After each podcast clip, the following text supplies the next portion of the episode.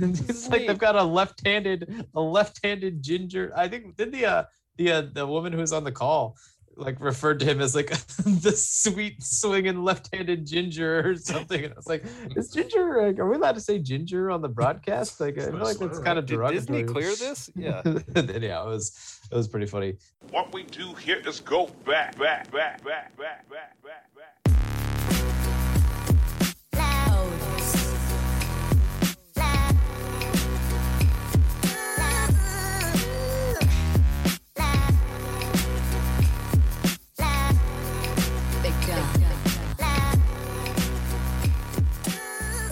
Welcome back to the Wheel Route Podcast, everyone. This is mildly legitimate conversation amongst friends and lovers. We talk about college football and lifestyle. You can find us on the internet, www.thewheelroute.com. We're at the Wheel Route on Twitter. Wheel Route Podcast at gmail.com is the email address. You can get the show on Apple Podcast, Spotify, Google Pod Center, Stitcher, the internet at large. Um, and then uh, for those of you who don't know, my name is Logan Whitehouse. I am on Twitter at Log on the Dawn coming to you guys from Stuart, Florida, uh, where you know the the the man in charge of the weather machine is back in his bag, doing doing good things. It was crisp this morning. Had the had the windows open throughout the house. We actually have windows that we can open that have screens on them now, which is a a fun development for us. Uh, so um, yeah, yeah, good vibes only around here. A lot of housework today, though. You know, we're uh, we're really we're really nesting around these parts. One might say. Who else is here? My name is Jordan Shank. I am still in the Har- a uh, friendly city of Harrisonburg. I almost said the hairy sen- city of Friendly, Virginia. The hairiest city. The friendliest city of Harrisonburg, Virginia, is where I currently am located. Um, foliage still looks great in the valley. Love for it. those wondering, uh, it's starting to fall, starting to actually hit the ground now. So um, I guess the guys and girls doing side hustles, leaf removal, things of that nature. It's time. It's time to get those those uh, yard pants and boots ready. Time time to get on on your grizzly. Um, Yard pants. I'm on twitter.com at Shank Jordan, where I saw a lovely video of one Jameis Winston just dancing his heart out on one legged crutches in the locker room following today's New Orleans Saints victory. Uh, Jameis quickly continuing to rise in in terms of uh, just overall likability online these days. Just unintentional hilarity. Yeah. He he maxes it out so hard with just the looks on his face, just the what a real his image reaction. rehabilitation he's gone. yes, through yes, this. yes. You gotta give This him is like a credit. a uh, yeah. Oh, you done? I'm sorry. Who else is Um, here? No. My name is Jason Kreck. I am also in the hairy city of Friendlyburg, hmm um, F Town. where yeah, I uh, I had a, a battery bite the dust on the old Xterra today. Uh, Uh, so in waiting for a ride, because I hopped on Lyft and Uber to like I just get home and I'll figure it out from there. Uh, no lifts available, and Uber was like, "Yeah, we can get you home for twenty seven dollars." I was Ah. on campus, Halloween. So I was like. "I'm not doing that." So I just wandered around campus for a little bit till someone could come pick me up. um, Jason, So, there was a time there was a time in our life, Jason, where we would just biked biked out Yeah. into the greater Harrisonburg area, across town, over hill, over dale. Those No one cares. Those were the days.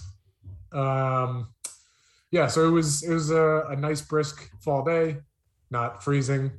Uh, one of those days where it's like 20 degrees different from the sun to the shade. Yes. Ooh, Uh, That's- which is that's a big time- fascinating. We're big right in the sweet fall. spot.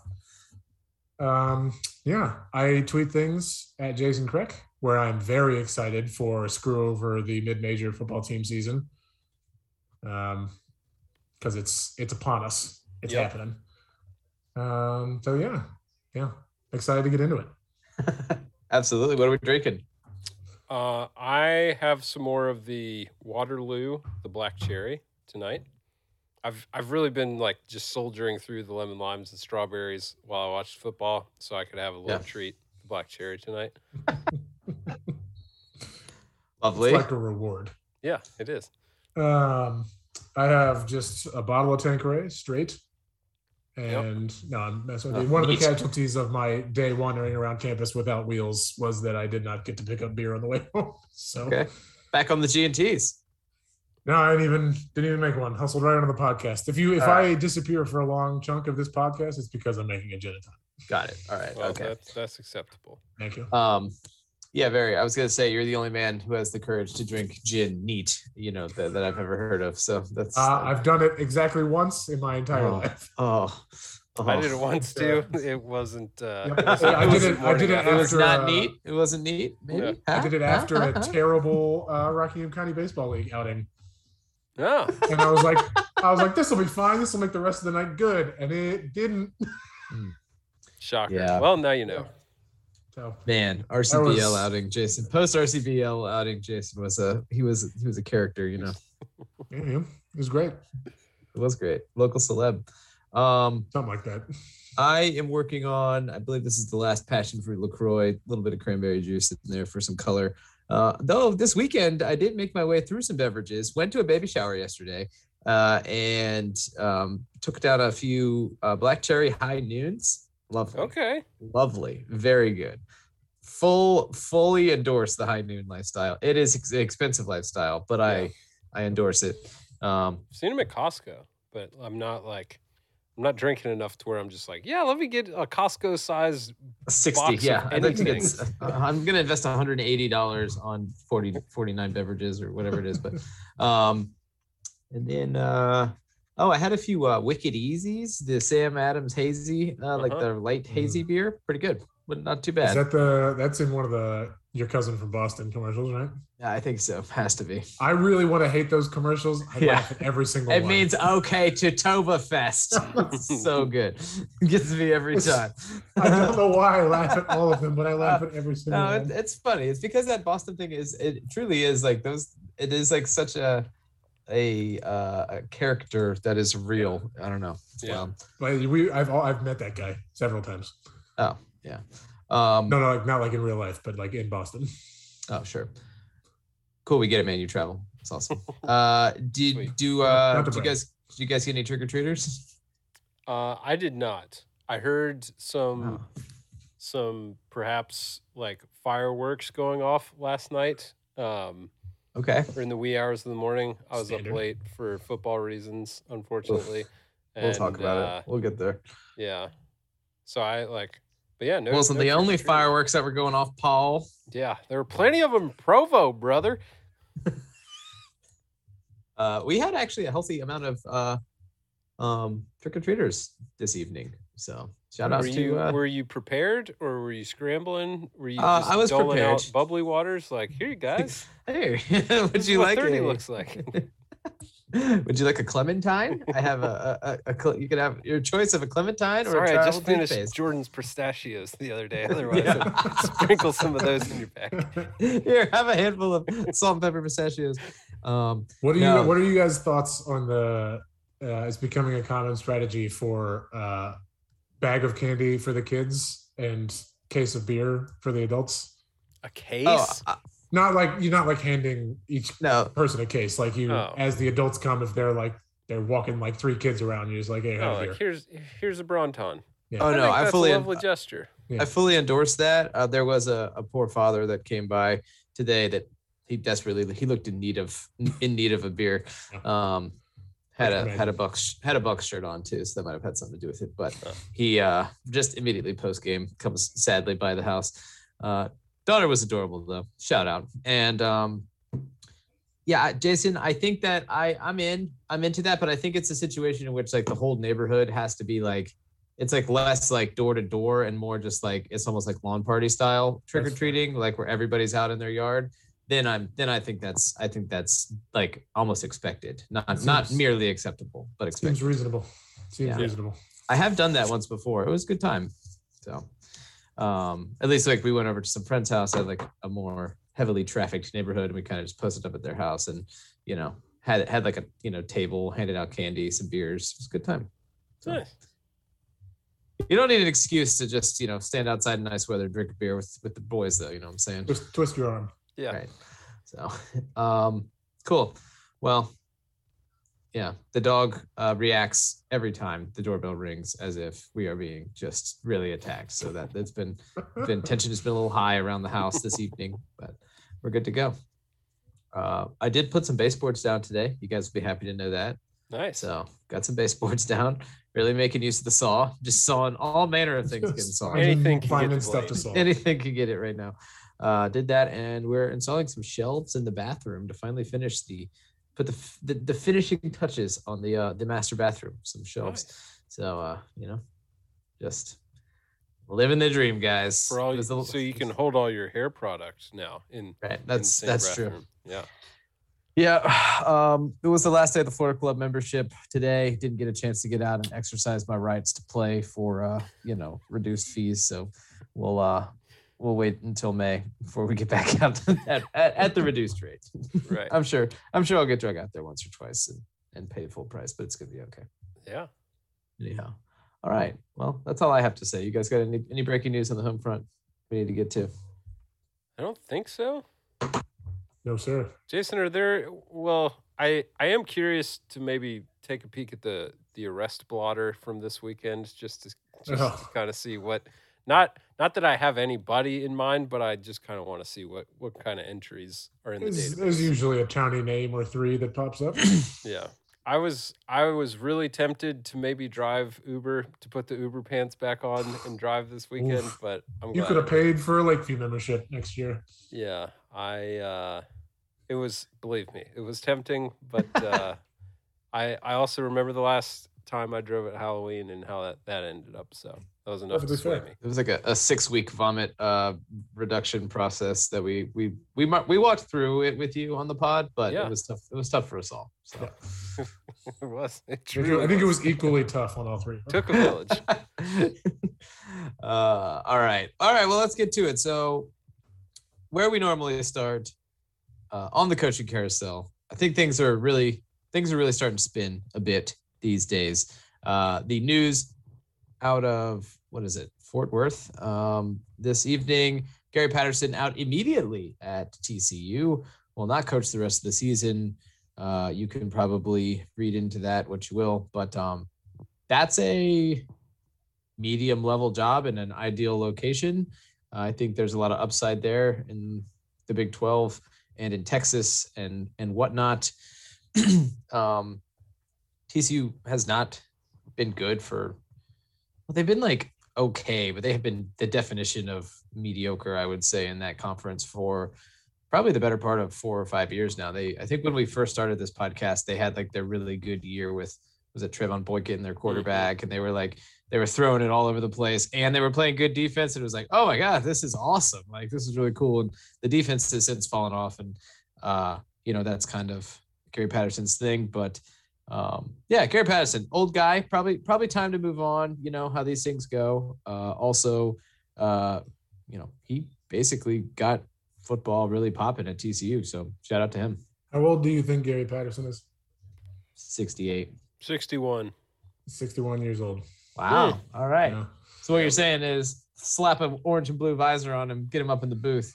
He's got another four or five years in him E- dialing either shade of blue, honestly. Either. Yeah, I mean at this point, yes, yes, 100 percent Jordan. Dealer's choice of which Dealer's choice. as long as as long as the defensive current defensive coordinator ain't walking back through that door, that's all I care about.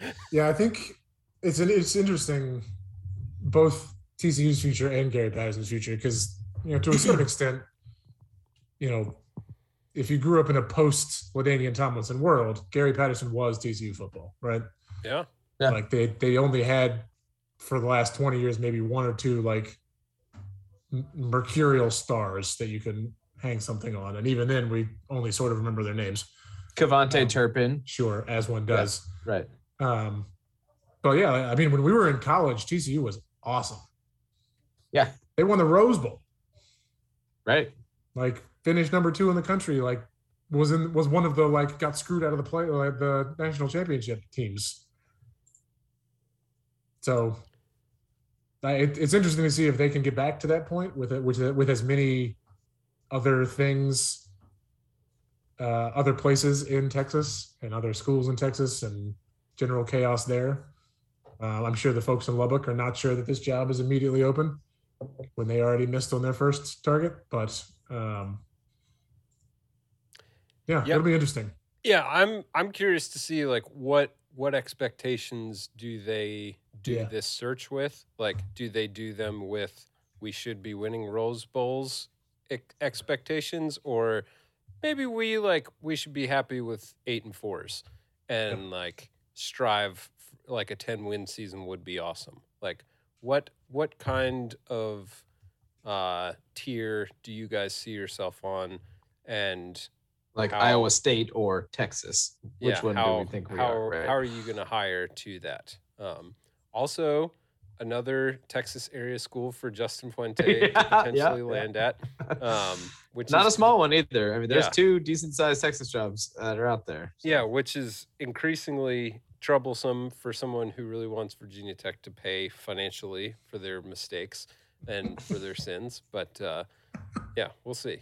I Their sins. Yeah, it's worth it's worth mentioning that Jeff Traylor, UTSA's head coach, who was basically like, "Oh, this will be Texas Tech's first call," uh, got paid today.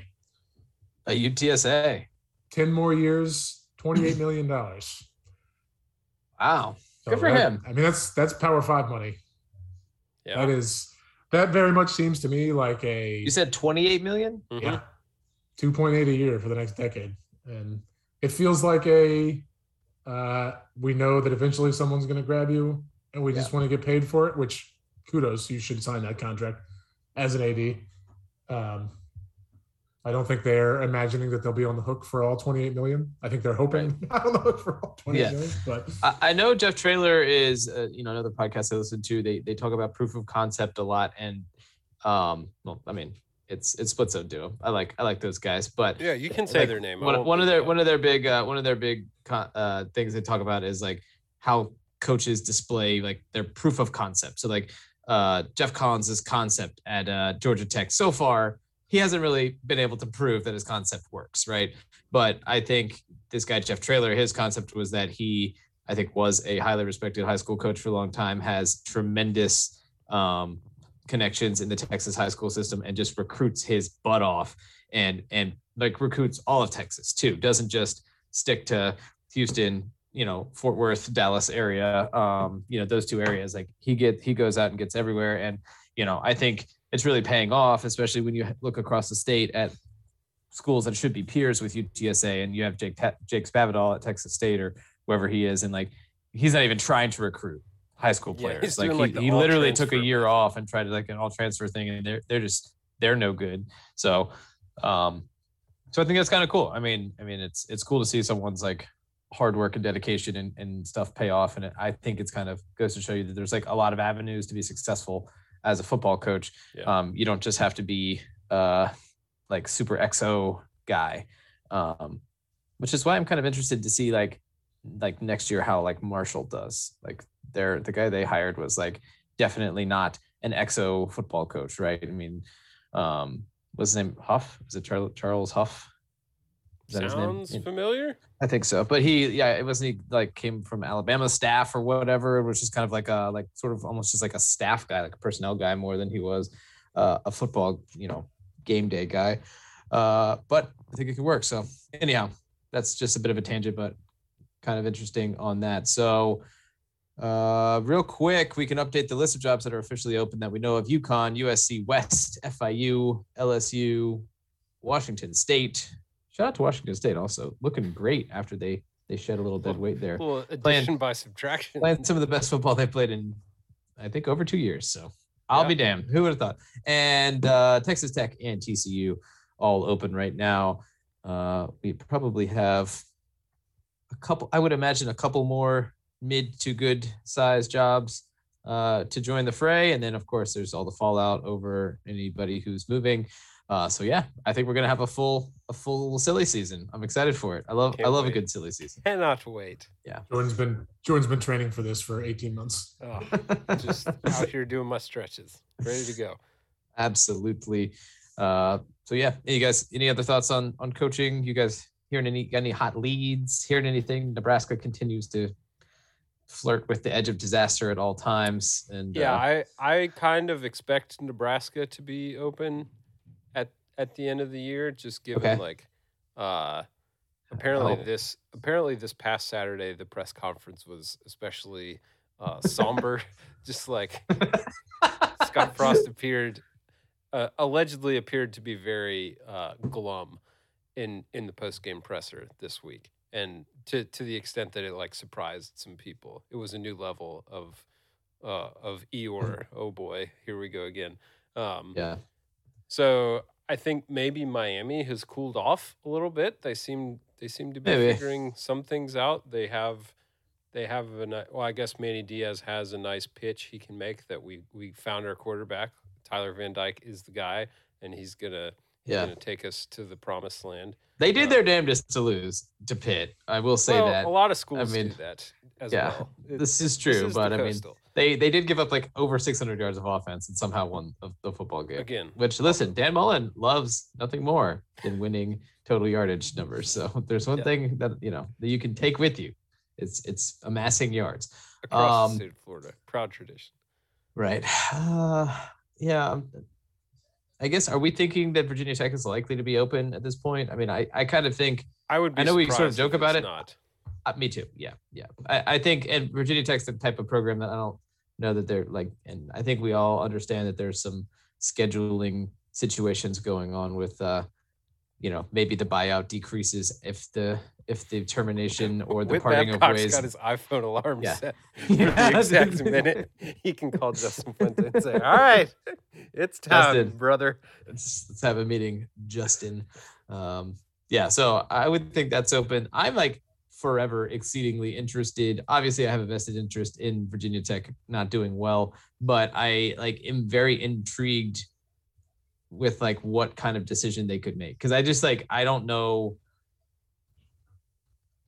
Like they're not going to hire Urban Meyer, right? Like I mean, like they're they're not in that level, but they're also in the level like they could make like a banger of a hire, or they could do kind of what they did this time, and it's like, all right, we'll see how it goes. And To like, be fair, I just- think we I think most of us thought Fuente was most Yes. of a banger. Oh, oh, yeah. 100 percent. And we I were, thought they there were that. there was some morose discussion between the three of us because we're like, oh, of course they got him.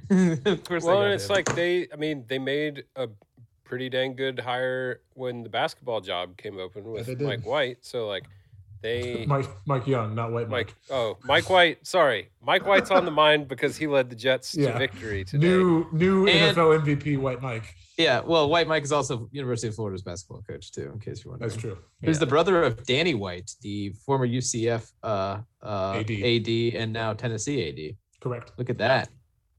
Circle. This of is life. what this is the complete service that our Who listeners pay says who says they don't add value to the podcast? yeah. So anyhow, White Mike. Uh, Yeah. about him. No, but yeah, I think it. It's more just scary from a UVA fan perspective because it's like another chance for them to to make a, a banger of a hire. Yeah. Like even if it's on accident. Um, but it, it just is another like I'd rather see him wallow for another year or two and like get stuck and do some some more Yeah. damage that takes several. It would be nice if Virginia could like occasionally take advantage of the wallowing and like win the football game. Like, yes, more than- that's a whole nother But- podcast. but that's I mean yeah we, could don't do, need to but- we don't like I, I I say all this like absent of the irony that like Virginia still has only won that game once of late but um but shout out I got to watch it with uh with with with, Yeah. with Connor's uh with relatives by marriage. Connor's Connor's wife's family, and Yeah. they they were having a bad day. That was not a great day for them. Uh, so a banner day for me. Um, really, really enjoyed getting to make solid eye contact all around the room and, and kind of drink that in. A lot of a lot of firm handshakes. Congratulations, you guys. Uh, so, all right, we'll keep it popping here. Let's get into the weekend. That was a kind of a fun weekend. We had some games. There were some Yeah. games that happened that were enjoyable throughout there were some games that happened that weren't as enjoyable. Um, and we ended the evening with just an absolute cocaine fest featuring the Hoos and uh, and some Mormons. So uh, wonderful, good times. Let's start with the uh, quick whip around here. Miami, we, we joked about it. They played Pitt, uh, and they they beat Pitt on the Mhm. road at Pitt, uh, I believe. And like I said, I think the big takeaway here is, is it would appear Miami has a quarterback to build and grow with moving forward. I mean, he is very much uh, your your your father's quarterback, right? Pretty doesn't doesn't really do a whole lot. He's got some wheels. Occasionally gets out there and goes, but uh, um, pro style Tyler Van Dyke, but looks good, looks competent, and um, yeah, it's kind of one of those situations. I saw someone tweeted like, "So you're telling me that it's all it took was an injury for Miami to play the better quarterback on their roster. Crazy, right? it's like, yeah, uh, a story we hear all too often in college football. But anyhow, any thoughts? I mean, you kind of had to figure that Pitt was going to gack one up. I'm going to be honest, but I don't know that this was the one that we all had penciled in for them to gack up. Yeah, I, I was a little surprised it was this one. Um, but again, I think Miami has kind of been trending in a better direction like despite Sure. the results uh the the the like journey to get there has looked better in a way if that makes sense uh Do they play Florida State next week? We should find out. That should be coming up. Miami. Yeah. Uh, no, they are. Oh, they home play against Georgia, Tech. They play Georgia Tech they at home Florida because I, I might be going to that. s- s- Strangely enough, oh fun Nice. keep us posted um will do. But yeah, I like I saw Kenny Pickett throw a bad interception late in the game, like Yeah. when they were driving to try and take the lead. Right. Um, So not like not that I took any joy in that necessarily, given Right. given some of the attention he's gotten in in comparison to maybe another quarterback in the coastal. But uh, yeah, it's like uh, it is strange that I guess they they lose the home nooner, which is supposed to be I guess it's like traditionally Pitt's It's their slot bread to butter. shine. Yeah. Yeah. Well, this is just a weird Pitt team too, because they have a quarterback that's you know going off and having a allegedly a Heisman caliber season, and you know Pat Narduzzi is still the coach, and you know their calling card is usually like we play defense and we have a disruptive defensive line, and we we play you know tough on the edge, and and they don't uh they don't really do that this year. They're pretty soft on defense. They need the offense. Um, you know they're like diet UVA, basically. so all right. Uh, but shout out to Miami. Uh, all right, moving on. VPI was at Georgia Tech. Uh, this game did not seem to be the most enjoyable affair. VPI gets out of there with a 26 to 17 win, I believe. Uh, I didn't really take much of this in. I think it was fairly unremarkable. Uh, I wonder when the Geoff Collins, like, well, we, we talked about the proof of concept thing, right? But like, I wonder when when do when do we get to start having a narrative surrounding Geoff Collins' tenure as the head coach at Georgia Tech? Uh, I think he's the right personality for the job, but the results have not really matched. And every time it seems like they're like taking a step forward and being a little bit more consistent, uh, they seem to kind of like like this would be the year to probably beat Virginia Tech if you're Yeah. if you're Georgia Tech and want to like jump up into that like middle of the ACC realm, and they just like can't quite get there. And you know, you can't have year zero. We were a uh, we were an option team as your excuse here in year three, uh, going into year four. So I, don't know. I'm just I, again more more curious than anything. I think it. I think this is definitely a job where it's like, what are they going for? Like, if they want to take that step forward in football, Right.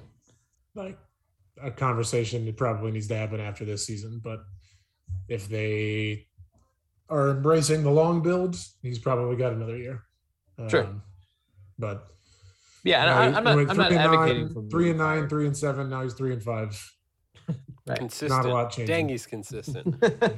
right. I mean, they're. I do think they have gotten better, and I think they have uh, an interesting, you know, at least athlete at quarterback. But uh, it just seems it seems like they still lack a bit of offensive identity or hmm pop on that side of the ball. Um, you know, and yeah, I, I get it that they were very deep, deeply steeped in option culture there for a long time, but it is, uh, you know, time to probably not be doing that anymore. So, all right.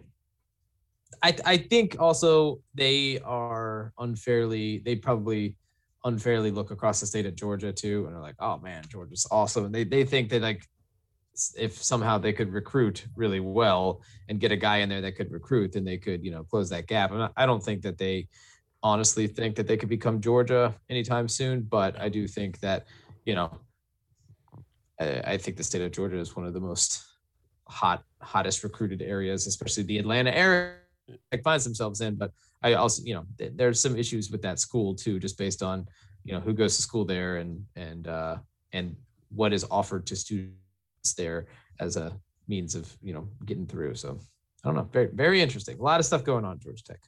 Yeah, yeah. It it, it may just be one of those like, by because they are so close to so many recruits, they just think like, well, it's right here. Like we should be able to have it, Right. and like that's just not enough.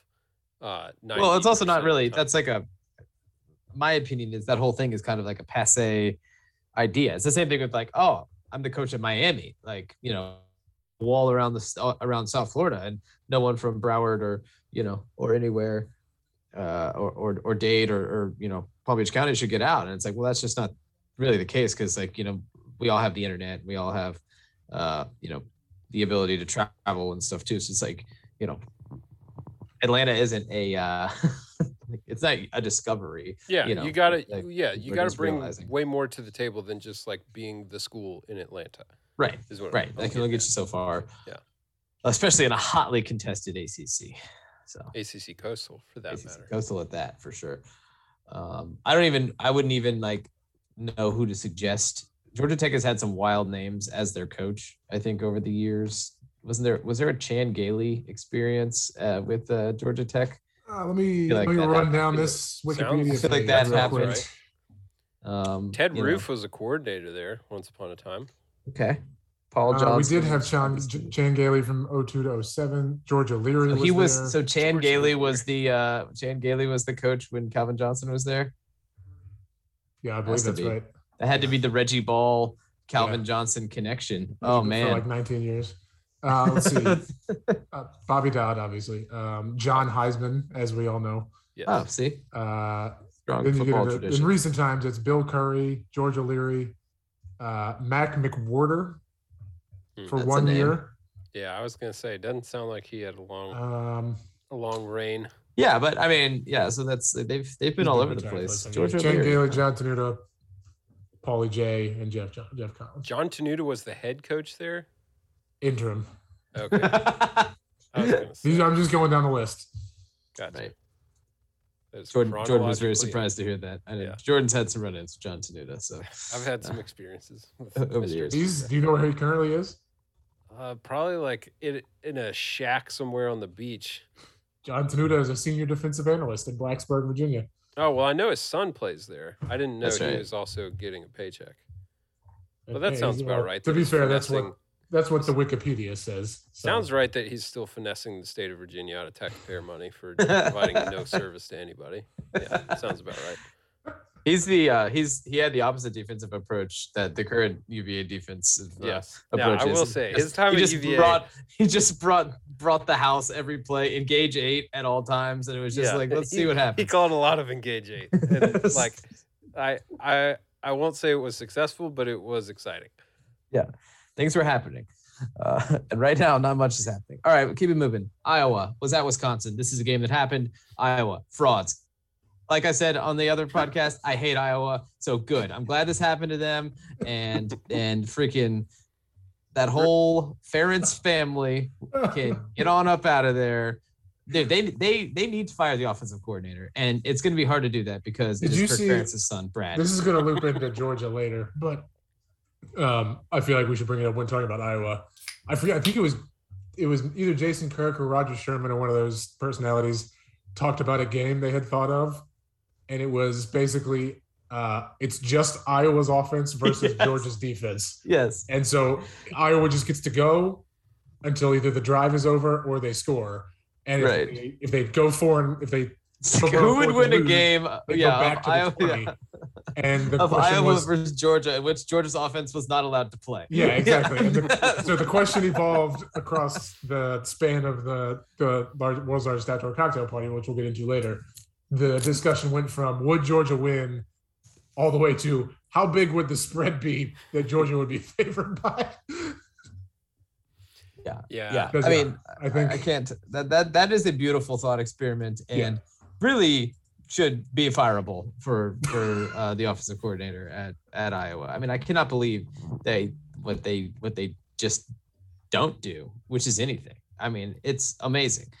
But Wisconsin's defense is great, legitimately. They're really, really good. That's Um, fair. But I mean, you're just out here just getting whooped by one of the iffier and like more lopsided Wisconsin teams we've seen in a while. Uh, Yeah, it's they made Graham look. Mertz look like he was a Heisman candidate again. Right. Uh, let's keep in mind that um, Iowa's offensive coordinator was also accused alongside their strength coach of being of saying racist things. Oh, sure. He's just not the. He just wasn't related to the head coach, so he got he got away That's with it. That's why it. the strength coach. Got, That's why this. Yeah, that's why go. the strength coach had to go. I don't want to speculate. It would appear. I mean, is a th- is a darndest thing. they have the same last name. I don't know if they're related. That's what right. who's to say. Um, Florida State was at Clemson in a bad beat Hall of Fame game Oh, right here. Double guys. whammy. ladies and gentlemen. Yeah, yeah, definitely double whammy. Um, Florida State, uh, you know, was was giving it to Clemson a little bit, and it was a close game. Florida State, you know, coming down to. I watched the end of this. Uh, I believe Scott Van Pelt refers to it as pitchy pitchy woo woo when Yes. uh when when when you do the He and Stanford the uh, the lateral the lateral topia play at the end of the game where you just run around. Um, often it ends in just abject disaster for the betters, and it really ended in, in some disaster, or maybe not disaster for some some betters. But uh, I believe the game went. Uh, Clemson covered the nine and a half point spread uh, on the last play of the game by like fairly dubious means too. Like they potentially could have reviewed that to see if his team no, was they down did before he- review it. it, well, they reviewed they reviewed something, but they didn't review if he like went into the end zone. And it I was thought kind of they like reviewed both on, Oh, okay. the same. Because they they didn't they, said didn't he- clarify that it was a Okay. double review. At least the ref came out and said like uh, you know, s- I don't know what he said. Something about one of the laterals being backwards and the ruling on the field was that he was in the end zone at the end touchdown. Touchdown and then everybody got out of there, but uh wins 30 to 20 another double digit loss for florida state. You hate to see it. They just keep getting whooped every week. Um it's it's tough but uh yeah i didn't i mean i didn't watch enough of this to like really get a feel for how florida state looks. It appears that they've kind of found something with jordan travis manning the ship uh at quarterback um i i do think they have a, a fairly limited you know passing play package for him uh but their defense seems to have stepped up a bit and this was the right clemson team to try to push a little bit. Clemson just still a little slow, little little slow going. Not really sure what the deal is. Yeah, I, I didn't watch any of this either, but I did like while I was listening to Full Cast After Dark last night. Apparently, one of the announcers in the Clemson Florida State game like threw a barb at Dabo in Clemson. Like Dabo was getting upset about something, and the announcer was like, "Well, that's kind of what you get when you're four and three. Like, and it was like, "Oh, he's, he's been keeping that one in his chest pocket for a little, little bit." Listen, sometimes sometimes you got to get them out there. You got to let them comes for fly. us all. Yeah. Right. Um, correct. Did you did you take any of this in other than the colossal coverage at the end? No, I didn't even I didn't even know what had happened when uh, you guys had some texts about it being horrific and Oh yeah. I think I think the JMU game was ending roughly that time. I might be Okay. misconstruing my games, It but it did have it it did have a like just a guy just getting pasted yeah. as he like reached up to try to catch a lateral too. Oh yeah, is no, I mean I went, I hallmark, went back hallmark of the yeah very hilarious, but no, I missed the entire game. A true hallmark of the of the pitchy pitchy woo woo is always like an offensive lineman like having to try to like high point a football while he's just getting tattooed by some guy like right in the ribs. Just like, And you can see, like, you can almost see it in their eyes every time of just like float here faster, please. Like, I know I'm about to get dumped. Yeah, because I can't get to the ball fast. Yeah, like I clearly am not going to come to this to one. me faster. Yeah. I do love the just the tension though when that starts to happen. It's like oh, Yeah. any, you know, anything Uh, could happen. Uh, Anything uh. could happen. And then just randomly a guy will just break contain. You're like, what happened? What like what what you guys not cycling around at all? Like no one just like laying on the ground. So they anyhow, aren't practicing. uh, they don't have spring training to practice their pickoff or their uh their pickles. Yeah. The That's rundown. Yeah. Yeah. All right, we'll we'll keep it moving here. North Carolina at Notre Dame. Um, Notre Dame sneaking back in the mix, guys. I hate to break it to you all. One loss Notre Dame. Well, Cincinnati kind of needs them to. Yeah, but I I cannot wait for them It's to somehow be, be placed slip in. them you to know. be placed ahead of Cincinnati Oh, and yeah. simultaneously use the strength of their win over Cincinnati while holding Cincinnati's loss or not losses against them. It's gonna be good. It's gonna be a good time. Um, I, for one, am excited about it. That said,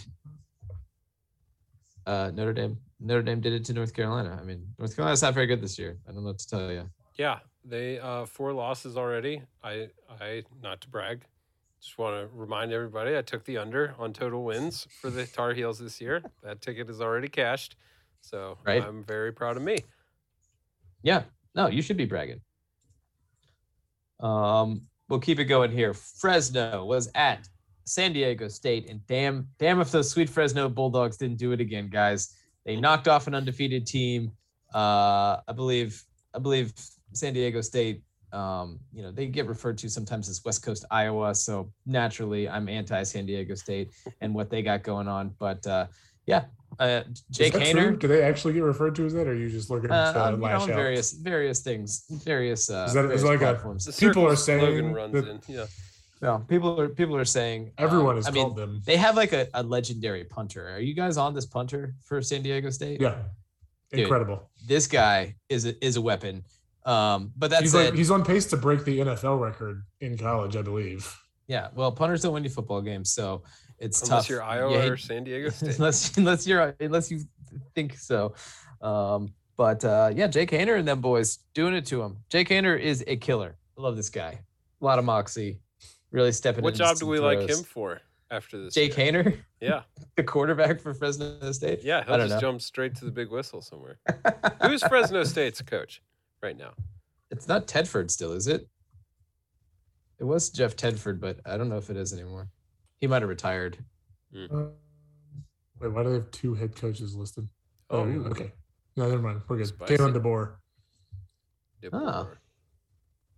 From where? Where was he from? He was Indiana's OC in 2019. Oh, that's right. Fresno's OC right before that. Gotcha. So when Yeah, did he Tedford? When did swapped Tedford out. get out of there? Two years ago. Uh, let's see. DeBoer's first year was 2020, so I would guess 2019 was his last Gotcha. one. Okay. Yeah. Well, shout out to uh to, to Fresno. Harkening back to the Pat Tillman days. Uh, not Pat Tillman. Uh, what was his name? His name was something Tillman, the the coach, uh, the coach from Fresno State, the legendary Fresno State coach. Pat Hill. Ah, Pat Hill. Yeah, My yeah. See, getting old, getting old, guys. Turning 33 here in a few I was months. like, I don't think I don't think Pat Tillman was the reference you wanted to make. There. Yeah. No, it was, but it was a Pat. It was Hill. Pat. But thank you for the troops. Yeah. That's right. One love. Gone but never forgotten. All right, Jason. What did the Dukes do this weekend? Uh, the Dukes. The Dukes cruised. It was comfy. Love it. Um, there were some. There's been some some red zone issues cropping up recently. Um, People are saying their offensive line is Sherman soft. Jason, do you have any comments on that? I'm sure person is saying that, and um, uh, the offensive line has been ravaged by injury. Um, they got back um, All American tackle Liam Fornadel this week. It helped immensely. Um, yeah, the Dukes rolled 45 21. There was a, a bit of a terrifying moment. It was really funny that we we drove down, we got the ball to open it, drove down super easy, got to like the seven, and then uh, in three downs we got down to like the two or the one maybe, and um, we went forward on fourth and goal, and Elon got stopped us and then got whistled for offsides. So then we went forward on fourth and goal, and Elon stopped it and got whistled for offsides, Ah, Jeez. and then went for it again and did not get in, and there was a fumble, and so everybody was losing their absolute mind, and then we scored 45 points, and our quarterback threw six touchdowns to five receivers. Is Cruz? It was great. that's really spreading the wealth around. Good Yeah. for him. Yeah. Six TDs to five. What is it? Who is this? Kyle Trask? Got him. Uh, good. Well, hey, go Duke. So where where are the Dukes sitting in the rankings now? The Dukes are seven one. I believe they'll be like third or fourth in the national rankings Ooh, tomorrow or this week. that's right. Um, I can hear the keys locking the gates, baby. um, they got we, we're home homecoming this weekend against the Campbell Camels Ah, Ah, from from down Buies Creek way. Um, and then uh, William and Mary is is hooping this year. Yeah. The They, go-go they- offense. who did They they, beat? sm- Villanova yeah. was like number five in the country. They beat us at home. They snapped our home winning streak, and William and Mary uh, woodshitted them this weekend. Got him. Like was up 31-3 at one point. maybe making a hammered 'em. case for the Wake Forest job when LSU hires Dave Clawson. Ah, or Love- Virginia I love this. He could be the Virginia Tech head coach. I would fully endorse Mike London as Virginia Tech. No, because with our luck, he will have it all figured out by then. I was going No, to say, no, what's that would- the only thing the worst that would be if he like it would just be Mike London winning a national God, championship. as 10 Virginia wins Tech every head year. I would quit Yeah. this podcast. yeah, no, we would no longer be talking about this. We'd be, we'd be Um, talking about something else. Sky So, anyways, three three games left for the Dukes before the playoffs. It's getting to Do be they have football. a, do you have do they have a bye baked in there, or is it just game, game, game, and then they have so there's five round round five probably. rounds of playoffs. Top eight seeds get a bye from the first right? round. But they they've had their regular. we season have we have had their yes, Okay. that's true. Yeah, sorry, I misunderstood. Well, go Dukes. Go Dukes. Fun week on tap Absolutely. With- All right. with Campbell coming to town. Is Campbell good? I don't I don't believe so, but I'm not sure. All right. We're I drove fixing to through find Campbell. I, I think I drove. They're from Maryland, right? Campbell. No, North Carolina, Buies Creek, North Carolina. Yeah. both stoplights. My bad. Camp Bell. Got it. All right. Uh, Jordan, let's hear it. How did the boys do this week picking football games? Not great. And, But that'll But, do it for uh, this week. Thanks for joining we- us on the Wheel Up. well, let's let's talk. Let's talk about the important games. Yeah, folks, I I don't like to toot our own horn very often, but lesser podcasts would shy away from owning the picks they made. They would attempt to ignore the This, egg on this their is face. a, a creative Not us. reframing of tooting our own horn. I like this. I like this. Not I us. We we face Also, music.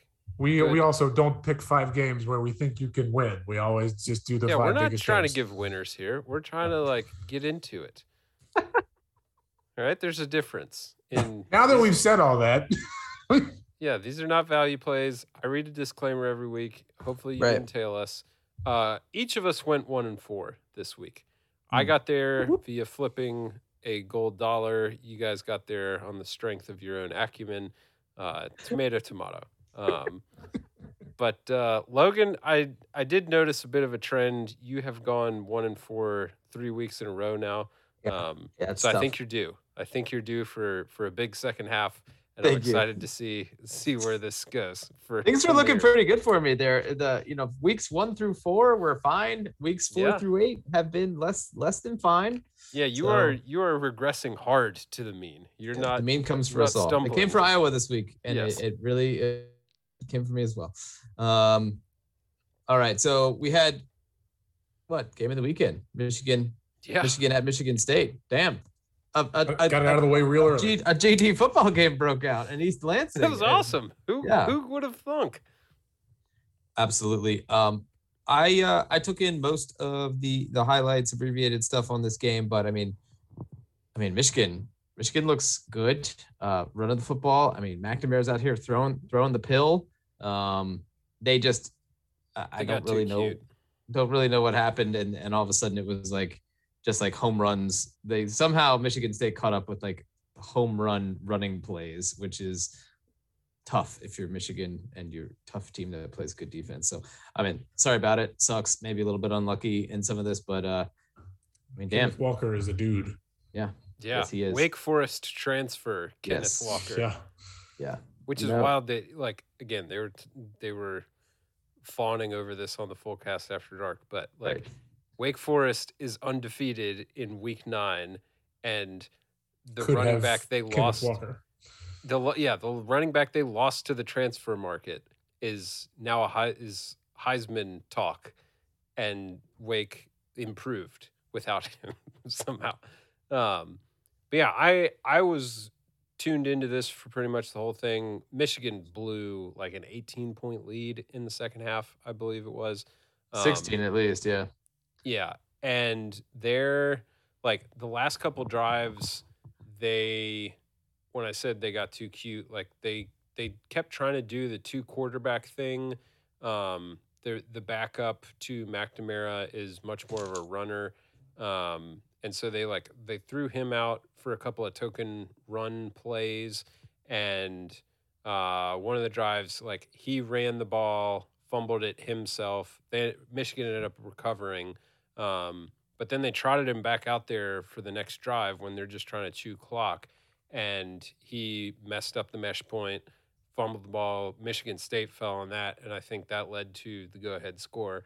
Um, but the guy in the booth made a good point. Like he said, after backup QB, whose name is escaping me, but after he fumbled that first ball, that should have been enough to tell Harbaugh, like, don't don't run him back out there. Like he's Right. he's a little jittery. He he maybe's a little. Well, if you're just coming in to right run now. the football, yeah, like just let your the football, starter hand the ball off. Like that that's not above his pay grade at all. Um, so yeah, I I think Michigan again got too cute. They they weren't getting the benefit of many calls out there, but again, like you had a 16, 8 point, 18 point lead, whatever it was, that like those calls were not the only reason you lost. Um, Correct. so tough, tough break for the boys in blue, and and for me and my pick because I was feeling really good about it. I was going to start the day off with a win, and then it it really unraveled quickly. Yeah, yeah. I mean, I, I think i- this is these two teams are. I don't know. It's just kind of an interesting case study in like attitude and management and approach and stuff. Like I don't know. Things things seem to be breaking in Michigan State's favor, uh, and their their approach seems to be like a lot more solid right now than you know. Like you said, Michigan just got a little got a little cute in that game. Maybe did just did a little too much, a little too much dip on the chip. Yep. And I think Michigan's been kind of asking to lose a football game this year they've been knocked around some, but I mean, they, they could have they could have won this football game. So, uh, who who's to say? I, I like Michigan State. I think that they will get killed by Ohio State when that happens. I But think, Yeah, I think you can believe both of those things at once. Yeah. yeah, right. Yeah, yeah, yeah. But it's just you know, I this kind of then feeds sort of backdoor into like the whole playoff conversation where it's like I don't think like in a typical year when we have say Ohio State, Clemson, and Alabama, like I don't think it is a everyone hates Cincinnati problem or a the Big Ten sucks problem. Like you know, I I think it's more of a uh, there's only there's usually only like three really good teams in a given year, and whoever's in fourth is going to get just absolutely mauled anyway. So Right. like, can we stop putting Notre Dame in maybe just once, like just so we could just see someone else get crushed? Like, ultimately, Yes. do I think there's that big of a difference between Notre Dame and Cincinnati this year? No, I actually don't. And I think if they played ten times, Notre Dame might win more than half of them. But I also don't don't think that uh that that like it shouldn't matter Yeah. anyhow, I, I, I Yeah, just I mean, wanted- that's- wanted- that's wanted where to I get that in down there. That's kind of been the weird thing about the playoff is like unless they make it bigger and like add more games, so you can get just like more variety, which frankly they should because that would probably be more fair and more Tends to entertaining. follow the same script every year. Yeah, so that, that's my thing is like I so assumedly assuming everything goes to plan and if Cincinnati by the grace of God is, is snuck in and Georgia doesn't lay an egg, like I think Georgia probably beats Cincinnati by like 35 points without breaking much of a sweat. Sure. Um, but I also don't know that and want to see it. And Yeah. Show me. I think Yeah. you and ironically, and I don't I think I, Why I they play the out- games, Jason? It's why yeah, they play I the tweet. I quote tweeted Nicole Auerbach, who did the first salvo. No, no, no, of, no, No, no. no, no. It was Heather Dinich. Oh, was it? Yes. Yes. Oh, well, then even better. Um, I missed that. I messed that up. Uh, completely. Auerbach, I think Auerbach's is so far so Auerbach's good. usually a good end. inning. And so uh, that's what was confusing because earlier in the season, Auerbach, right after they beat Notre Dame, was one of the first ones that said if they're undefeated, they deserve to be in the playoff. But that makes way more sense because Dinich is like the college football playoff Not my reporter person. So that was Not She's one- also like she's also like a, just a bad take artist, like an absolute artist of. I don't I don't follow enough to know anything. It used to that. be like but- on the ACC beat. Like she was like the Right. ACC reporter. So like no, I remember when I was at Virginia Tech, she was there. Half baked. Um, so I, I didn't follow. I don't follow enough to know any of that, but I do know that what there's a 100% chance that that tweet was a direct leak from the college football playoff committee to start softening the ground. Oh yeah, it's Um, lobbyist work. And and but yeah, so that's what it is because last year I think when they had all the mess at the end of the season, Nicole Auerbach was the one who asked, "So wait, this happened and this happened. So why should they even play these games if you're not going to change the rankings? Yeah, And the Nicole guy was the one didn't- asking the good questions. right, and and the guy didn't even have a good answer for it. And Yeah. so, but yeah, that's where it comes down to is like you, either the games are worth something or they're not. And if they're not, then announce the playoff at the start of the year. These are the four teams that we think are going to be the best. And if they do mean something, then they mean something. You gotta you gotta let them mean something. And yeah, I think I think Cincinnati is going to get shipwrecked by Georgia, just like I think every team outside of maybe Alabama and iffy on Oklahoma, iffy on Ohio State. Yeah, really iffy So- on both of those. But yes, Yeah, no, I mean, I'm, I'm I Yeah, hate that I'm that's used you. as a I- justification. Like, well, you don't really want to see Cincinnati; they're just going to get dump trucked. Like, cool, that's fine. They deserve. well, I also don't want to see. Notre Dame for that same exact reason. Yep. So I mean, yeah, I, I just hate that it turns into this like, like listen, we got we got to talk about something, right? The playoff rankings are about to show up, so it's like some of this is talking points. Some of this, frankly, isn't untrue. Like the, their strength of schedule is what it is, Sure, but it is purely a data point along Right. the road of like their entire season. and it's something oh, that which they don't been- have much. Show. Like they tried to, they scheduled Notre Dame, and they tried to like they No, tried they, to they beat. Indiana. They beat Notre Dame. Like Yeah. that's cool. There's they still have Houston and SMU on their schedule who Sure. could be ranked and are good teams. So it's like I, I I still think they have plenty to play for, but it is unfortunate that you start with this like conversation, like cheapening their accomplishments. Like I, I'm not saying that like Heather Dinich needs to get on the horn and be like Cincinnati deserves to be number one. Like no one is asking for that. No, Right. but like uh, it's it's the like why do you always have to take the take the approach of like devaluing you know someone and be like well you know ohio state has a much higher fpi and oregon is creeping up there too. It's like well sure like that that's that's fine. But those are all just data points the same way that since the the teams that cincinnati's beat are also data points that we need to consider um and yeah we don't need to we don't need to litigate this in the conversation about michigan and michigan state I have a feeling it won't be the last time we discuss. It. no, no, not not at all. I just, you know, I I- don't want to be so like demanding of like some sort of like sunshine pumping for Cinc- a Cincinnati team that frankly been a little disappointed with this year. Like how Yeah. they've looked. They've come out and looked pretty crappy in a lot of games. But like we can we we, we never extend a team like Cincinnati the benefit of the doubt Right. for going through a um a stretch where they're not playing that well, but they find a way to win football games. Right. It's worth pointing out that Kansas was beating Oklahoma into the fourth quarter last week, and nobody gives a Well, yeah, it's worth pointing out that Oklahoma almost lost to Tulane, and we're when we're Yeah. giving and we're given friggin' Cincinnati a tough time for for beating Tulane by 19. Yep. So like, but I mean, Oklahoma only beat them by five, I think. yeah. Now different quarterbacks played for Tulane, you know, whatever. We can get into all that, but it, you know, it, it, it is very silly. Like, just think about that Clemson Florida State game. Like, looking back at that, that's a 10 point win for Clemson, right? They covered, you, you know, they won by 10. Uh, if you just do the box score champ thing, then then they they won by 10. But like, we all know that that was not a 10 point game. Florida State had the ball and was trying to get down to actually win the game. So, you know, I don't know. There's just like the truth always always There's is, uh, levels to this. yes is is is deeper um all right let's talk florida georgia speaking of the truth let's talk florida georgia do you guys watch this Some. some. yeah I, I was- Same, I was same, watching- same. I, I watched some of this as well so- I was watching live when the big swing happened.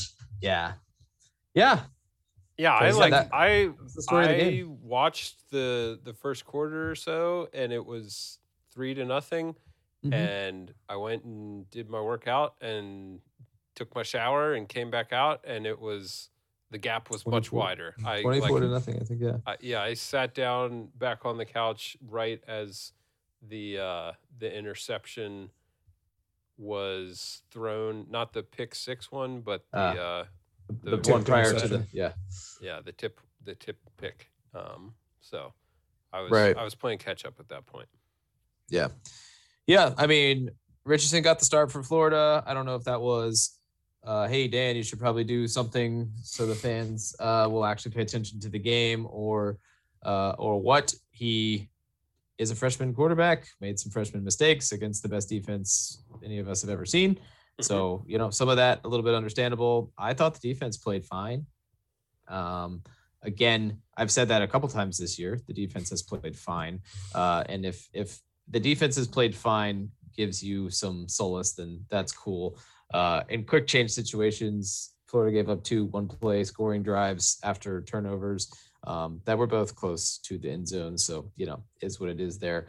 Uh, but yeah, Jason, you alluded to it. The big swing right there. Three minutes left in the first half. The game is three to nothing. Both teams have missed field goals. Also, uh, I think Florida had missed two field goals. Maybe at this point, it could have could have been six to three Florida, which would have been just really weird. But um, uh, the first pass Georgia attempts that is, goes for more than like eight yards in the air uh, gets intercepted. Momentum of the interceptor carries him into the end zone. I think it was one of the. There's like some gray area in how this rule is enforced and how it's interpreted. Uh, so I, I think the guy did. Rashad Torrence was his name. Did what anybody would do and tried to make a play, take the ball out of the end zone, gets tackled at the half yard line. Um, and you know that sort of starts a, a, tough string of plays for Florida's offense um, in the shadow of their own end zone you get a, a, Richardson power run out and you know you get the whole the piles moving. It's kind of one of those like oh it's pretty cool. It's going to be a first down. And then all of a sudden the ball squirts out and Georgia has the ball at the 12 yard line. They score one play later. Uh, kickoff. Richardson throws a pick I think one or two plays in late over the middle. Not a great throw. Staring down a receiver. You know it was and then you know Georgia scores one play after that. And uh and then we get a pick six with like 15 seconds left in the half. Uh, that completes 21 points in I believe it was two minutes nine seconds of game time for Georgia. Um, they're so punishing. They're so good. I mean, it was mm-hmm. it was mm-hmm. crazy because their offense was not particularly good. Uh, Florida outgained them on the day. I uh, just point that out to you guys. LOL. Florida actually has outgained every single team that they've played this year. Did you know that? I, I do recall hearing that, probably from you. Do you find that surprising? I'm curious. Um, I find it surprising in the instance of the Kentucky game, but yeah, I I I haven't been as t- dialed in obviously as you have, but um, like sure. I know from watching the Mullen teams of the past couple years, like they will chew up yards for sure. Yes. Um, but the defense, like, and, and I guess I should also say they will turn the ball over too at times. Yeah. Um, yeah. So, well, especially this team. I think Florida's minus. Well, they were minus eight, I believe, at the beginning of the year in turnover margin on the year. So didn't get so yeah, didn't that, get any better. Those those two factors are a great recipe for outgaining opponents right. and still losing the game. Yeah. I, I, yes, absolutely. I saw a Florida beat writer point out that you know the turnovers are kind of one thing. It's just how disastrous the turnovers have been for Florida this year. Um, Georgia turned the ball over three times in this game too, I believe. And uh, but Kirby even pointed out after the game, he's like, yeah, but our turnovers turned out to be more like punts, and theirs turned out to be much more costly for their team. And it was like, yeah, yeah, that's true, Kirby. Preach, yep. preach on it, Curbs. But um, yeah, Georgia's defense is fantastic, man. There, I, I think their offense is uh, fine, especially in if you if you color their offense uh, with the fact that they get to kind of lean on that defense. Um, I didn't really think they came in with a particularly spicy game plan uh, to move the ball against Florida. They ran the ball. Um, I think you can get some pressure on the quarterback, but you know Bennett, if he's going to play, I mean he's like kind of sneaky effective at moving around. He runs okay, and you know they're just not going to beat you over the top, but they sort of don't have to. I am very interested to see if when they play Alabama, be if Alabama can like do enough to force Georgia to have to chase the game ever because like I I and I don't think they I'm not sure that they can. Like that's what I'm saying. Like I, I just Georgia this year I don't think is going to be tested enough to have to like turn up the volume on offense um, which is super scary so yeah. um but yeah Jordan Davis is a stud uh and then you know my takes on Florida are well documented at this point. I mean I, I at the beginning of the year, I think we said this was going to be a step back for Florida. Probably expected a three-ish loss season. Didn't really expect you to, you know, take Alabama to the brink and then um, get your hopes built up a little bit, only to like now be realizing that you are probably a three, four loss team and a four loss team so far. Um, but I don't know. I was happy to see Richardson in the game, getting some, taking some live bullets and some learning lumps there. He did leave the game with potentially a concussion. So hope he's doing okay. Um, but Florida has four very winnable games down the stretch, and you know, I think that Mullen's tone after this game was very different than the tone. I don't know if maybe he's been working with the PR guys or what, but he actually seemed like to have a bit of like he seemed mad after this game and he didn't seem like he was explaining all the things that went wrong and why they went wrong, which was different for him because he tends to do a lot of that like well we outgained them and I think our defense played fine, and you know we you know we had this this went wrong, this went wrong, and this went wrong, and you know we'll Almost like he talks himself through the loss. Like, Yes, he, exactly. He does. He debriefs himself in the po- in the post game presser. Right. Anyhow, all I'm saying is I, I'm very interested to see how Florida finishes this year. Uh, it seems like there's it's a more somber tone at this point, um, but you know I think they have an, a big opportunity to uh, build some momentum into next year, which is going to be super pivotal pivotal for Mr. Dan and co. But I think it's going to be a big offseason too. Recruiting has uh, been so-so uh, under Mullen, which has been you know been a topic of discussion. And, and listen, like recruiting top eleven classes is a good thing, but is not a good enough thing if you think that you should be competing with the Georgias, Alabamas of the world. Um, so this is a big offseason. There's going to be, I personally, I think there needs to be wholesale changes on the defensive side of the ball. Just get everyone out of there, and they need to like try to find some sort of like ace recruiter guy that they can hire. Pay Tosh Lupoi of sorts. pay Tosh Lupoi four million dollars a year to be co-defensive coordinator and, and recruiting coordinator. I'm ready. Do it. His show cause has to be over. Cut the check. It'll be worth it. That or, I mean, that or, I mean, I I I know Mullen. Like, I'm sure he plays the game that everybody plays every year, in, in which his name comes up in, in an NFL coaching search, um, just to get a raise. But like, I don't think Dan Mullen wouldn't be a good NFL coach. Like, I, he strikes me as more of an NFL coach with some of his approach. I would that that that's because he is not like a, a plus recruiter. Is say that.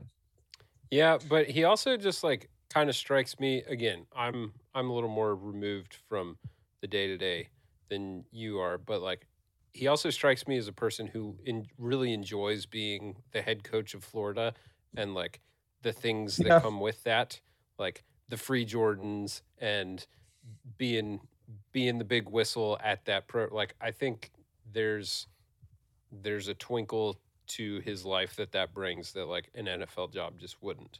Um, so Yeah, it's weird, I guess yeah. It's like a that- weird that is- mix of factors, or like what what does he prioritize ultimately professionally? Sure.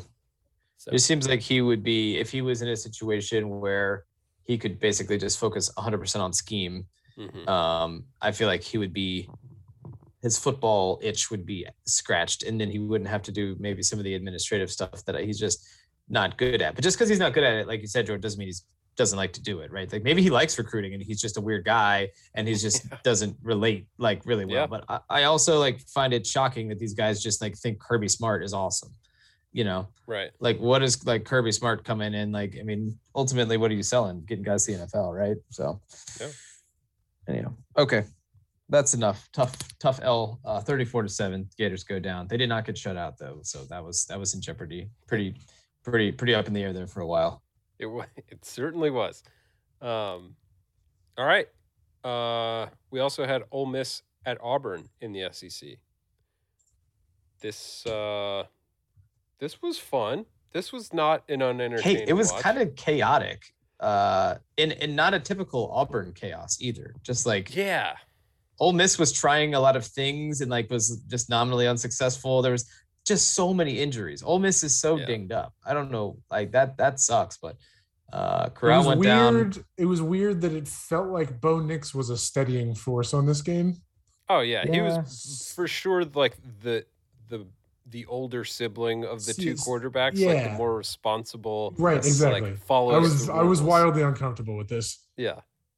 It, As it the oldest weird. child, uh, I understand. I understand this. I understand this very well. Yeah, Jordan does as well.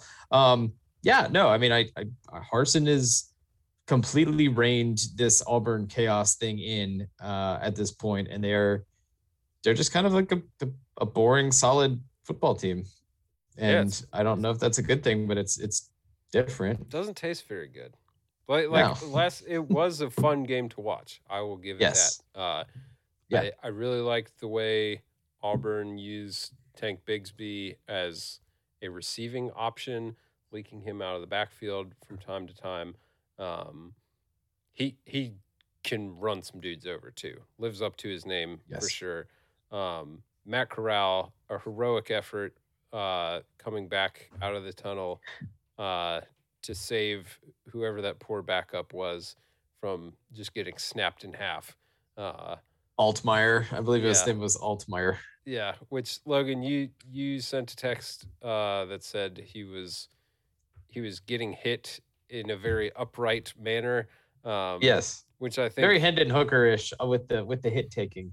yeah, just like had no concept of like moving or adjusting his body to like maybe maybe shield some of the brunt force. It was just like, well, this is coming. I got to take it. There's nothing I can do. Like And just, just, get give me in the ribs. Yeah, Yeah. The first play he came in, he like came in, rolled out, dodged a guy, and then like kind of like scampered for a couple yards, and then just got absolutely blasted by this guy. Like just clean up the place. Like it was probably Smoke Monday or whatever. Which also I love Smoke Monday as Yeah. a safety, just cleaning up plays. That's a targeting penalty waiting to happen. yeah. BTW. This this but- backup QB's uh, pocket presence reminded me a lot of like uh, Succession is back. Obviously, thank the Lord. But Very like excited to finish this podcast and go watch this week's episode. Yeah. So like some of the shots of watching like Greg walk up and down hallways, that was this guy's pocket presence. Of just like aloof, like very straight up in the air. And like a tall a tall vertical target.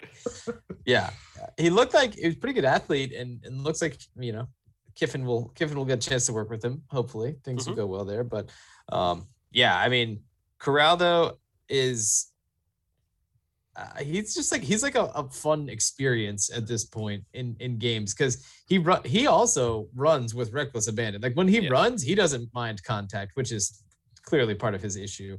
But takes a pretty weird looking ankle injury early in the game and was in like some serious pain and we got some some legendary quotes from him after the game where he told he told the trainer if nothing's broken i'm going back in which is awesome uh you know like i believe they said this on the full cast but they're just like bo nix and matt corral are definitely two quarterbacks who say it's matt corral or bo nix time before they go into football games but uh and then matt corral threw one of the worst interceptions uh, of the season just, Only his second interception of the year. which is crazy given like the amount of just pizzazz that he plays with and, and lets that thing go. He, the way he keeps that thing on him at all times but he like rolled to this right and sees a guy coming towards him in the end zone and it was it was like it checked all the boxes. It was late. It was across his body. It was over the middle. And that thing got picked. I'm surprised it didn't get picked earlier. It got picked like with authority. He threw an interception into the end zone. And that was really their last chance to like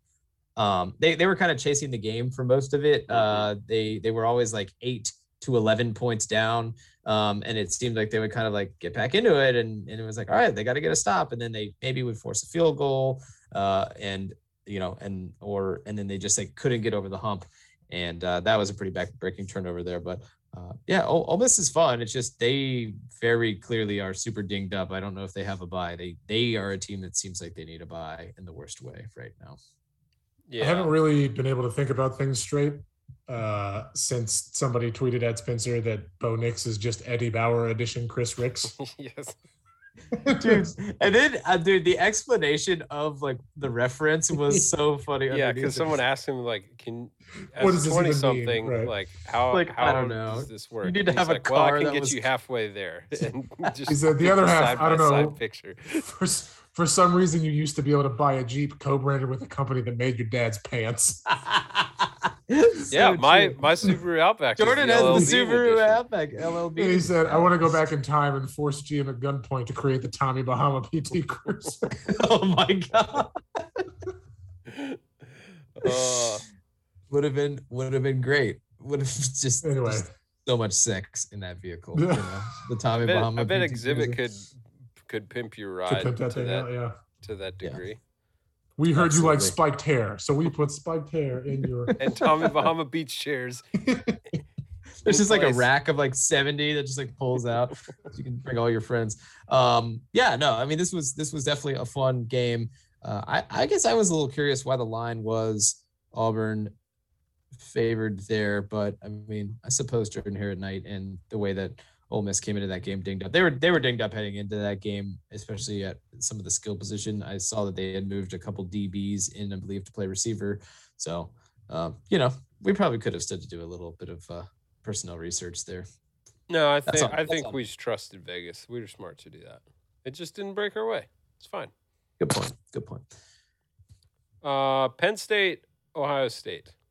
Yeah. I was I was watching the one we just talked about, so I didn't really pay attention a whole lot. Apparently, James Yeah. Franklin wasn't paying a whole lot of attention some at some points in this game either.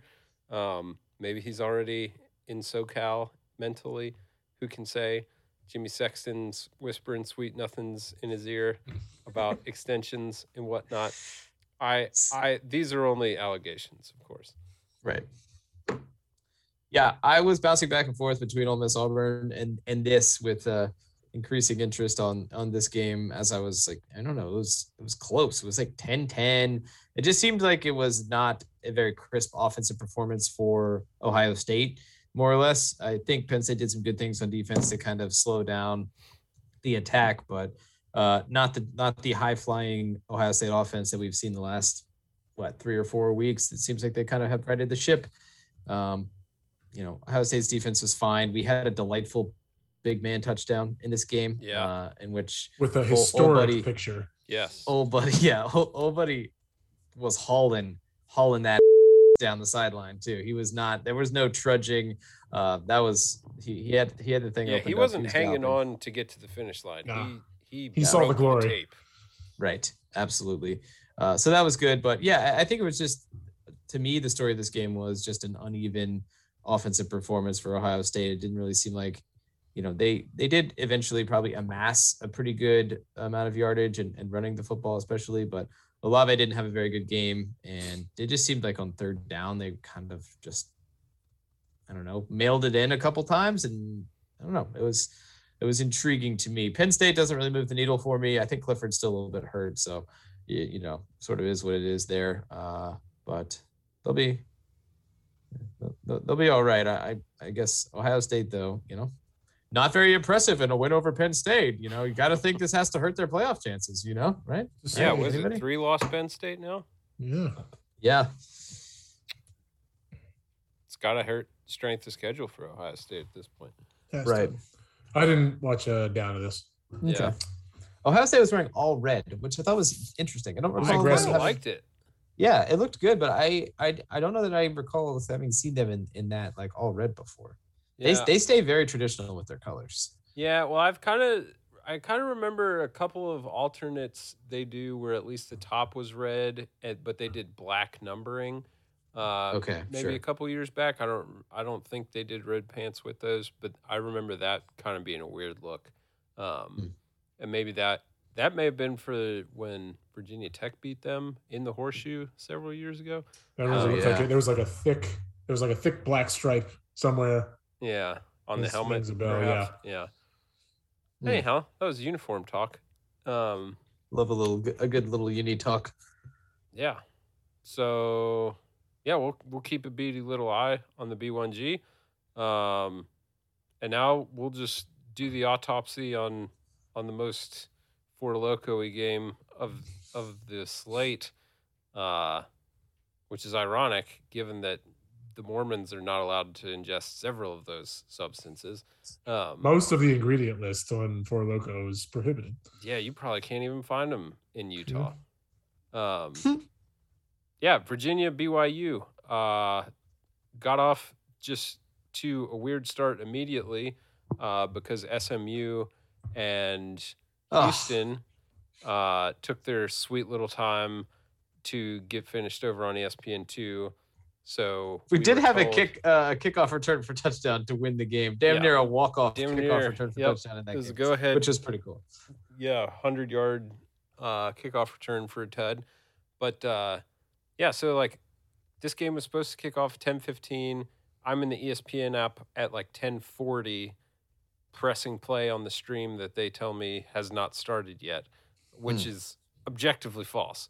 Um, so by the time the stream does pop up, UVA has already gone three and out on their opening drive, and BYU has scored a touchdown in four plays. Um, BYU went up 21 nothing in the first quarter. Uh, Virginia somehow caught fire, uh, took the lead at halftime, and then the wheels fell off again in the second half. Um, Brennan Armstrong, rib injury early in the fourth quarter. I think like the play after he set the single season passing record for Virginia, uh, scrambles for a first down, like didn't really like didn't even really take a hit No. just landed didn't. awkwardly, uh, got up, grimaced. Uh, the next play throws a pick, like woefully underthrew it, and Yeah. immediately just starts walking off to the sideline saying, "I broke it. I broke my ribs. Like he's like pointing, They're like, broken. it's broken. Yeah, Yeah. right. They're broke. I broke it." Um, and I think they showed him like in the tent or getting ready to go in the tent, and I think I remember like the general lip read was like, I've broken them before. They're broken. so it's like, well, shit, man. Like, You, yeah, Like, you got, I mean, you went from before the game kicked off, Pitt had lost earlier that day. So Virginia Pitt could very well decide the ACC Coastal to now you got this weird, like, non conference game in the end of October against a very physical BYU team. Maybe like this wasn't the best idea, and now we're walking out of it like without the the best quarterback in the ACC for, Talisman. for who who knows how long. Um, our defense is trash. Like they they should have tarmacked a couple of folks. Virginia's defense is like it is spectacular. The ineptitude all the way around. I think I saw. I only saw brief bits of this game. I think one of them. I saw the the rib injury, and then the BYU drive right after it, and the the scoring play on that drive. It it looked like they were running seven on sevens. It was just a run up the middle, and he just bounced off two like half-hearted tackles. It was very weird. Yeah. Uh, David Hale, uh, who I believe, yeah, he writes for ESPN. He he summed it up pretty well. Um, he said, when you weren't run a wide open quick strike offense, it takes a toll on the D. But that's not Virginia's issue. It's bad tackling, not shedding blocks, players consistently out of position, not filling gaps at the line, like literally every defensive fundamental. Um, Yep. And he's right. Like it's crazy. They are so bad at getting off blocks, especially the DBs. Like they don't even appear to try Yeah. to get off blocks. And then uh, uh, uh, similarly, they also take awful angles. Like Joey Blount chasing the play, just get that get that out of here. He takes the worst angles every time because I think he wants to like hit stick dudes. And But yeah, he he's like But it's 190 pounds. He Yeah. runs at the line like he wants to hit stick somebody, and then he goes for an ankle tackle every time because he knows he's going to bounce off if he goes Yeah. up high. Um, yeah, I I don't like. I I don't know how how you go through this offseason and don't change something systemically. Like apparently they've been running they they moved for whatever reason to a 335. I don't Ugh. know if it was a this year Ugh. change or a a year before change. It has not gone well. Um, it is it is seemingly an open invitation for teams who are patient to just run gobsmack up and down the field. Um, you can beat Virginia without throwing a pass. Like if if UVA gets matched up with Navy again, ever running this three three five, it's gonna be curtains for Bronco. Like they, they will, z- yeah. Um, so Nick Howell, I like you. You gave us some great memories in the Orange Bowl season with the Havocoos, but th- this is not it, man. Like, I, I, I'm really curious to see what happens here because Bronco is very much like a relational, personal ah. oh, this does sound guy. familiar. Yeah, like it's it's the Mullen issue where it's The- like the downfall. Yeah. these are his dudes to a fault. And Like Howell. We've reached the fault. We have we have arrived at the fault. Yeah, plenty of faults. Uh, faults abound at this point on the defensive side of the ball. Uh, Nick Howell's been with him in some form or fashion since 2007. I went up and and went looked it up uh, when he started as an intern at BYU, then moved up to the grad assistant position and just worked his way up. And now he's the D coordinator, and he's getting embarrassed every. Isn't weekend. Bronco like a D coordinator at heart though? Like what what is like does he have like does he not walk into that room and be like, "Hey guys, hey guy, So- hey Nick." Like I well, mean like, that's the thing. Like, apparently, again, uh, you know, this is all like what's been told to writers and what gets shared in press conferences. How how much it mirrors the actual truth, I don't know. Apparently, this year Bronco at the beginning took a very like hands off, not not going to meddle with the defense approach. Then as as things got a little slippery, started to become more involved. I think around the Miami game, which is maybe coincidentally why they also started playing a little better and like showing a little bit more backbone. Um, but but they looked awful again this week. I don't so I don't know to what degree he has been involved yeah. with this. Um, but I'm It also seems like a bad like a bad plan and like not great, you know, just not great talent either. Yeah. So I'm I'm curious like if okay, if they make a change at coordinator, does Bronco go like completely out of the the Bronco trust tree and like really outsource it or does he just try and Mhm. like promote one of the linebackers coaches? Mike And- London. Yeah. Well, guy can recruit. Um, Bingo. Personally, I would like to see Anthony Poindexter come back home. He is currently the co defensive coordinator and safeties coach at Penn State. Uh, there might be some staff turnover there. Who knows if he follows James Franklin to wherever destination he goes to? But um, Yeah. Poindexter's been on staff uh, once before with London, uh, and that like kind of ended awkwardly. So I don't know how likely that is, but uh, he can also recruit really well, um, and that seems like it would help uh, at least some of the woes UVA's defense has. But uh, yeah, bye week for the Hoos coming up. They really need it. Brennan Armstrong, take as many of my ribs as you need. Like we we can hook it up. I, I got PTO banked. We can do a little swap. Uh, UVA's got a good got a good medical department. Um, Yeah. Well, I mean, listen, let let us not. I mean, so the final score of this game was 66 to 49, I believe. Uh, um, Virginia was winning 42 to 38 at halftime. Let Mhm. us not let us not forget one of the most electric second quarters in the history of college football, in which Virginia scored Yeah. 35 points in the one quarter of football. Just and actually, like their defense, they either gave up big play touchdowns or they forced like a three and out. There was there's no in between. Eh, Or and and it, and they had a couple. Was that did they have a? There was one drive second quarter that was just like so many. There was like two stupid penalties that Yeah. just aided it that-. I think that was the one that was just, like, where so BYU ended up missing the field goal. Okay, sure. So they probably deserved to miss the field goal because like of all the shenanigans that went on there. But um yeah, when Virginia is humming on offense, like it's it's a sight to behold because they they don't just dink and dunk either. I mean, they they have like a variety of over the middle crossers that they can hit. They take shots up the sideline. They have a, a, gigantic tight end, as previously indicated, um, that can I mean, he gets out there and gets rumbling, and he's he's a load. He had a touchdown in this game, which is pretty cool. Um, and then they just like will randomly just run like a little speed draw right to the back, standing right there, and it's like no one really thinks thinks about it, or the quarterback run. So I mean, it's like they have a lot of weapons on offense, and they Mhm. seem to space it out well.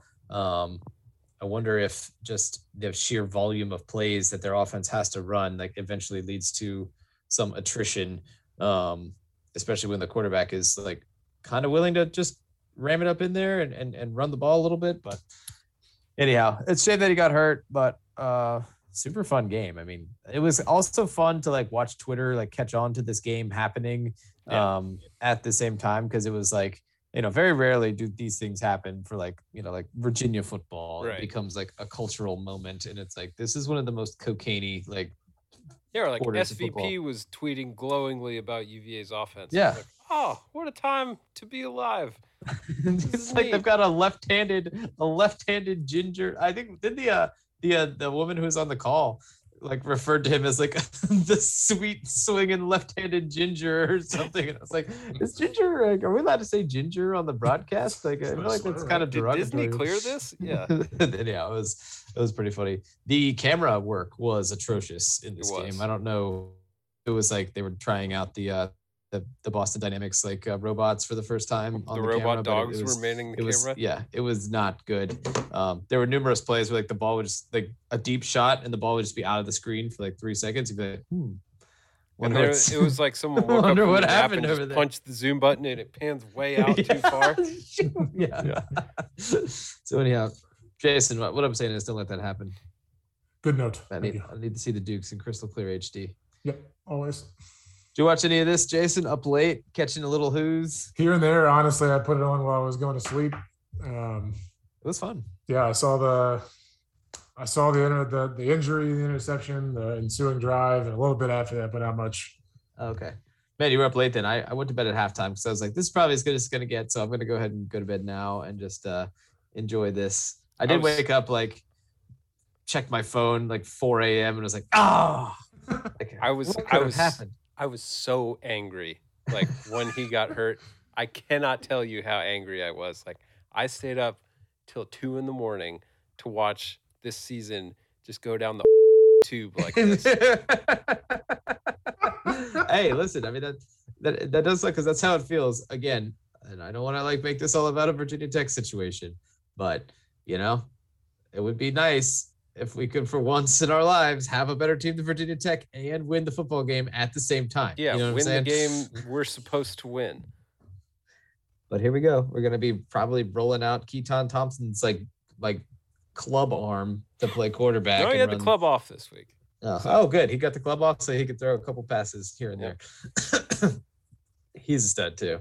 He A lot of studs. Studs abound on, Yeah. on the offense. Well, and again, it's so weird. Like they have stockpiled talent on the offensive side of the ball and use it beautifully, and like do not know how to do a tenth of that on the defensive side. At it seems it's so It's like- strange. and I can allow if like like I don't expect Virginia to have like just lockdown corners. You know, like this is not LSU. I'm I'm not like that's not an expectation for We've Virginia. never claimed but, to like, be DBU. I'm ex- I'm expecting Virginia though, especially a Bronco Mendenhall team, to be like at least tough. You know what I'm saying? yeah, and they don't even appear to even like be close to what I would call tough. Um, you know, you could just you could do literally anything. Uh, it, it is it is very interesting to me. Um, and listen, I've seen some bad defense played in my day. yeah. I've I've never seen defense this bad from a team that that's- I've that's- been remotely interested in. That's probably true. I probably played on some defenses that were about that bad, but uh, the Harrisonburg North team back in 2002 was not not locked down, but You get some yards against them. doing what you're doing back there. When you got you got your boy log one playing free safety, got to come down to him, make a tackle, you know, run Right. fits. All right. Okay, so another one in four week for the, for all the boys. Uh, looking forward to But it's going to turn around. I can feel it. It's going to turn around. You guys getting excited for SEC Nation next week at University of South Carolina for Florida, South Carolina. Oh, Let's Shane go. Beamer host, hosting his first big game day event. That's right. Um, Connor Whitehouse uh, was yesterday years old when he found out that Shane Beamer was the head coach at South Carolina. I broke that news to him yesterday. So, anyhow, Does he not listen to the pod? we're working on we're working on some things. We're working on some things. We'll see if he makes it to the end here. And here's this one. But Yeah. um, all right, you guys got anything else to say? No, I think I'm all vented out for the All right, evening. good. I'm glad you got that off your chest, Jordan. Welcome to the the Vent Club. Uh, it's nice. Vent boys are It's- back. it's nice to. It feels good. Feels like home. Uh, Jason, excited for the Dukes and the Campbell Camels coming up this weekend. Jason, what time is that kickoff? Oh, that's a, that's a great question. UVA is on a buy. I might might be able to support some other Commonwealth teams. Oh, we know, TV. we know they're on the buy. We're, you know, Well, we're- uh, that game's at prized. three thirty p.m. Ooh, Oh, Get Uncle be Gary dark. on the It'll- call. Does the time change this weekend? Yes. Wow. That's uh that's an extra hour, right? Yeah. Of sleep. Oh, it's a week. It's a week from today. Oh, is Yeah. Yes. Yeah. So this weekend coming up. Saturday night. Yeah. Yeah. Yeah. 2 a.m. Saturday night. Yeah. Yeah, yeah. I hate that. It's so dumb. It's the worst. It's really the worst. Didn't Anyhow. uh didn't your home state now your now home state secede from that Yeah, they they they institution?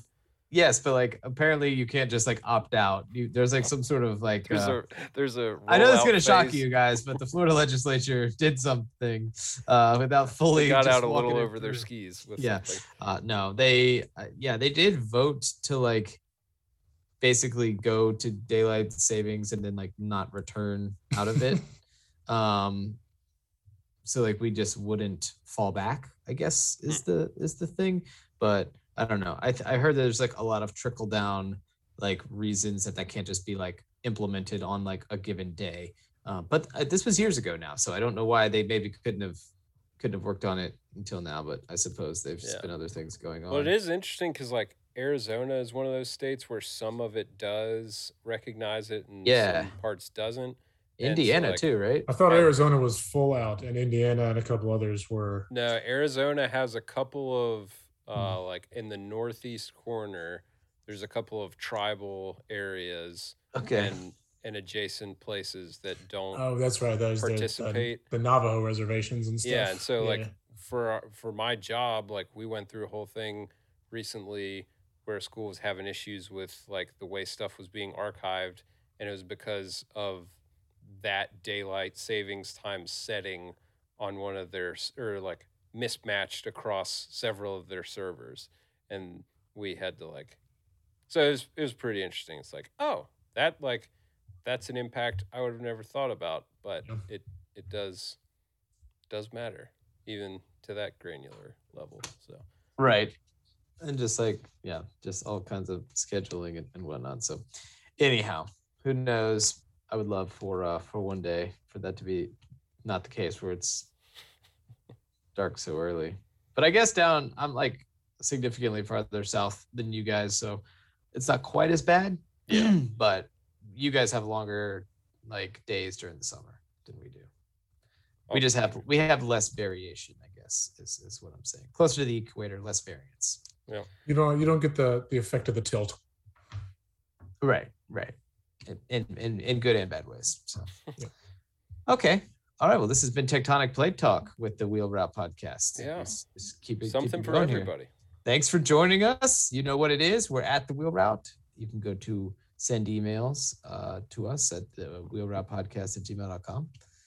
Uh, we have a website at thewheelroute.com. Um, easy for me to say. Uh, you can get the show there. You can you could check the pick spreadsheet there if you really don't believe how bad we've done the past few weeks. Uh, I would not go there for for research purposes just yet. Um, Unless you want to fade. but uh, we need to tally up Collins uh, Collins but things and see how he's doing. I, think he might be doing better than us. Although he did have an 0 5 week, I think last week. yeah, I've had two of them. So yeah. So listen, these things happen. But uh, shout out, thanks for listening. Love you. Go Gators. go Hoos. Go Dukes.